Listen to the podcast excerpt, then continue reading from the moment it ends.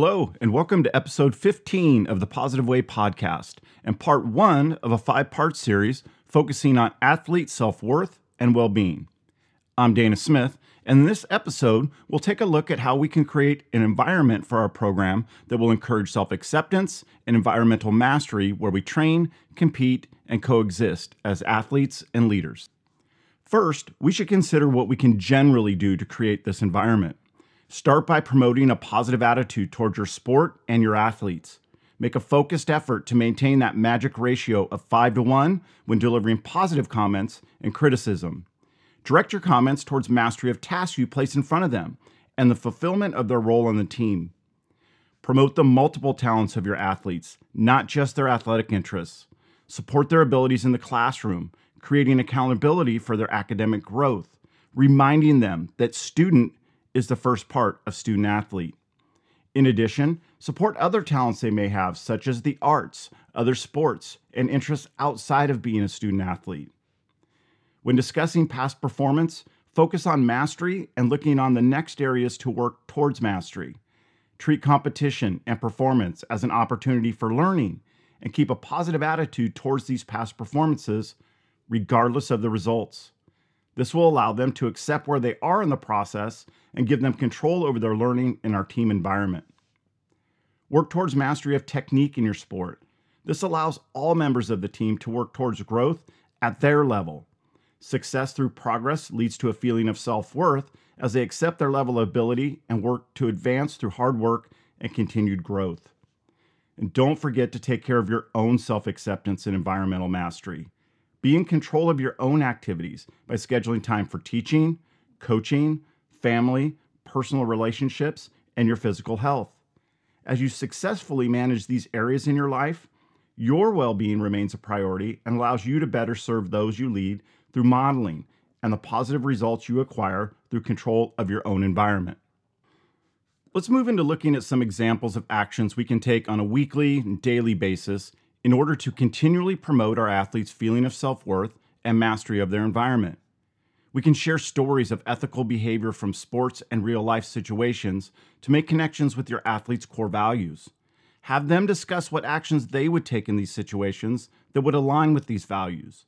Environmental mastery is developed through this examination as athletes consider how to make choices that align with their core values. We can have athletes journal a reflection of three actions from the week that they're proud of to build self worth through positive view of past performance and actions that led to success during the week. The coaching staff can meet one on one with assigned athletes and include conversation points about aspects of their lives outside of sports. This gives a perspective about multiple aspects of an athlete's life and shows an interest in athletes beyond sport that will contribute to the development of their self worth. Include your staff in the process by assigning them techniques or strategies to teach and develop during the week. Have discussions in coaching meetings about the, how the week will progress. Your staff also needs to feel some control over the team environment and to feel self worth through their contributions to the progress of the team. And finally, let's take a look at some actions that we must avoid. We should work to never let our actions take away from the self acceptance or environmental mastery for those under our leadership. Creating situations that damage the contentment and control those under our direction have with themselves and the environment in which we work together will negatively impact their self worth and well being. For example, showing disappointment in an athlete's performance through words, body language, or continuing to focus on past mistakes does not allow them to move on to improving and creates a negative atmosphere. We should never criticize the personal attributes of those under our leadership or use these qualities as a source of humor. Criticizing or attempting to be humorous in this way might seem harmless, but it creates victims and disconnection for those who are the target. This does not allow for self acceptance and negatively impacts the ability to feel control of the environment in which we work.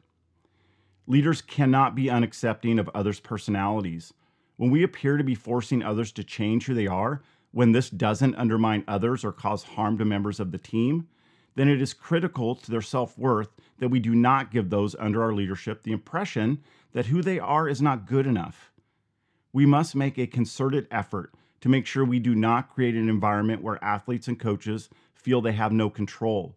It is critical to share decision making responsibilities with members of the team and coaching staff in order for them to feel some control over the team environment. And lastly, leaders should not use negative self talk towards themselves. Your own self acceptance is critical as a role model and for addressing your own self worth. If you are to be the best leader that you can be, it's critical that you do not do damage to your own well being and self worth. When we consider the self worth and well being of those under our leadership, an important piece is the self acceptance and environmental mastery of those we lead.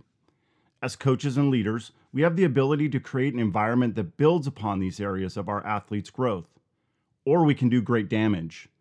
To create a process that will be positive, we must develop a general plan that includes specific ways to execute that plan. We must also be well aware and mindful of behaviors we must never exhibit to avoid doing damage to those who look to us to be positive leaders. Thank you for joining me for part one of our five part series addressing well being and self worth.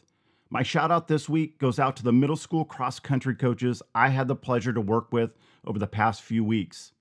Six weeks ago, they were presented with a plan to start a program from scratch while moving to in person instruction.